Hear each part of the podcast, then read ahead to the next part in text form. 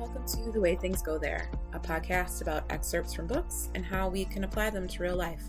I'm Tiff Cohen. So I'm going to say, howdy, stranger. I think the last episode was in September, but now I'm back. And I'm excited to have this last episode for 2022 to share with you. I decided that I'm going to do a longer excerpt from one of my top books of the year. I was able to read 80 books this year. And honestly, that has to do with this app that I use. It's called Scribd, S C R I B D. I'm probably spelling it wrong. I'll put it in the show notes.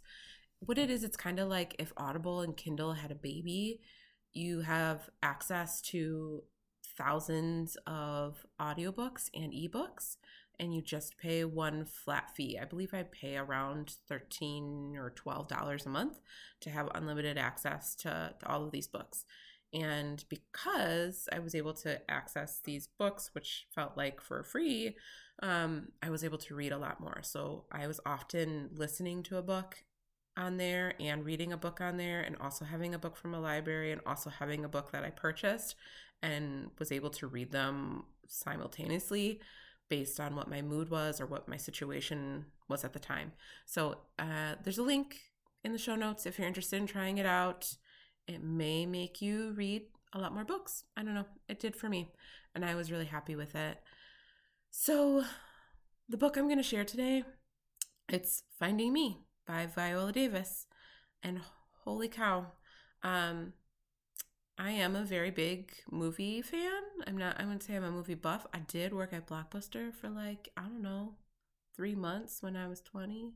But, um, yeah, she's a she's awesome. She's great, and the book made me love her even more. Um, obviously, it's a memoir, like ninety percent of the books that I read, um, and it really shows what it takes to be a woman in America and what it takes to be a black woman in America, and how, despite the odds really just being entirely against you, that you are capable of great things.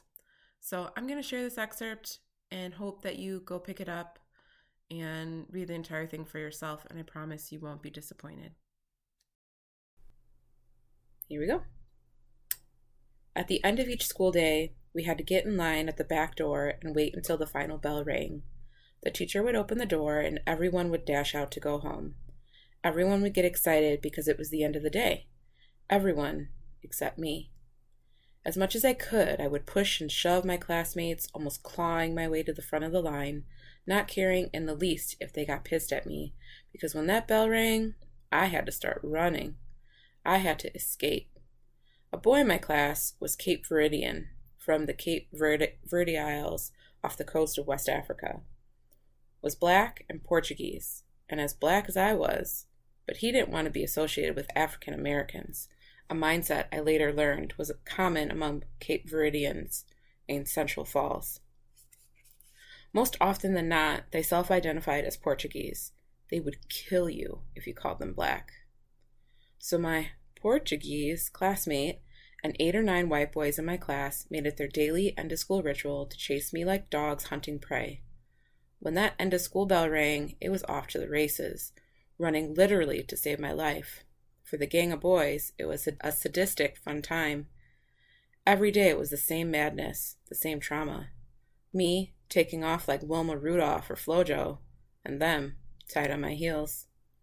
While chasing me down, they would pick up anything they could find on the side of the road to throw at me rocks, bricks, tree branches, batteries, pine cones, and anything, anything else their devious eyes spied. But running me down and throwing projectiles at me wasn't enough for them. Their vitriolic screams were aimed at the target of their hate. They threw, You ugly black blank. You're so fucking ugly, fuck you. Thank God I was fast. I had to run my ass down to Eben Brown Lane, the road I would take because it was a shortcut to get home, an idyllic road that looked like a scene from the Brady Bunch. At times, the boys would hide behind houses on that street, and I would have to duck and dodge and crisscross. I was being hunted. By the time I got home, I was snot dripping, crying mess every day. One day, after a snowstorm, the snow was piled so high in the streets anyone could hide behind giant mounds that giant mounds that seemed to be everywhere. My shoes had huge holes in the bottoms, which meant I couldn't run fast in them because they would make my feet hurt worse than they already did. Because of this, during my daily runs for my life, I would usually take my shoes off, hold them in my hands, and run in bare feet. But with mountains of snow everywhere, I couldn't at this time. As a result, they caught me. And when they did, they held my arms back and took me to their leader, the Cape Verdean boy. I don't mention names because, well, their race is way more important in telling this story. She's ugly, black fucking blank, he said. My heart was beating so fast, I kept silently praying for someone to come and save me. And the other voices sounded around me. What should we do with her? Yeah, you're so fucking ugly. You're ugly. You're ugly. I don't know why you're saying that to me, I pleaded to the ringleader, the Portuguese boy. You're black too. And when I said that, everyone froze and fell deathly silent.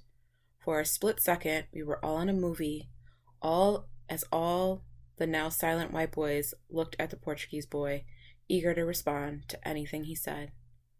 You're black too, I yelled at this time, calling him by name. The gang remained silent, so quiet. He looked and looked and looked from one white boy to another, frightened and struggling to find a way to hide the truth of what I had just said. The kind of truth that's rooted in a self hate that we would rather take to our graves. Finally, he screamed in intense anger, Don't you ever call me fucking black. I'm not black. I'm Portuguese. And he punched me in the arm really hard. He looked down, ashamed at being called out, as if I exposed the ugliest, most painful truth. Get out of my face. Then they threw me in the snow and kicked snow on me. My arm stiffened. It was in pain. I walked home, completely humiliated. The next day, I didn't want to go to school. My mom was doing the laundry in one of those old washing machines where you had to pull the clothes through the wringer. What's wrong with you? she asked. Mama, those boys are trying to kill me. They chase me every day after school.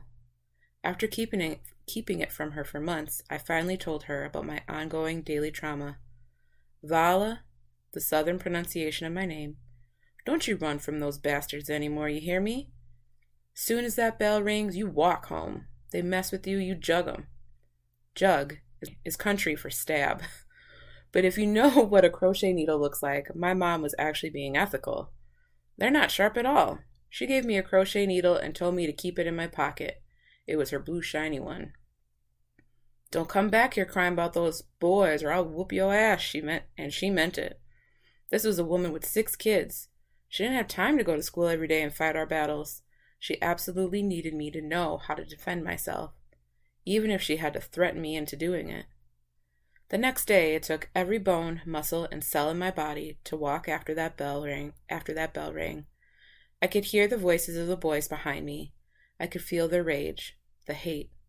But I walked slow, so slow I barely moved. My fingers were wrapped around that shiny blue crochet needle in my pocket. The voices got louder and closer. Finally, I felt one grab of my arm violently, and an anger, a finality, an exhaustion came over me. I whispered, If you don't get your hands off me, I'll jug you. He looked at me, terrified, searching my face to see if I meant it. I did. He let me go, and the rest of them walked away laughing. The ritual of chasing the nappy headed black girl had suddenly lost its luster. Years later, a conversation I had on the set of Suicide Squad with Will Smith was an aha moment. Will asked me, Viola, who are you? What does that mean? I know who I am, I replied with indignant confidence.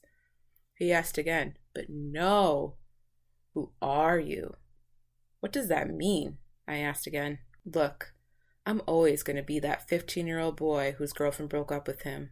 That's always going to be me. So who are you? Who am I? I was quiet, and once again that indestructible memory hit me. Then I just blurted it out. I'm the little girl who would run after school every day in third grade because these boys hated me because I was not pretty, because I was black. Will stared at me as if seeing me for the first time and just nodded.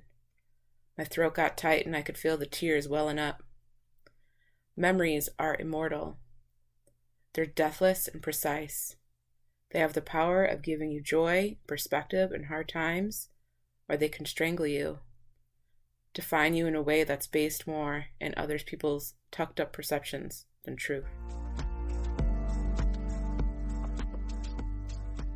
I think the reader reads this part of the book, and of course, the first thing they think is, Who am I? And that's exactly what I did. Um, and I've come to share this a lot with friends because I'm very curious as to who they are because I think I know who they are. And sometimes I'm really surprised at what life event has really shaped everything that they do in their life, whether it's consciously or not. And for me, I'm the 14 year old girl who lost her best friend to suicide.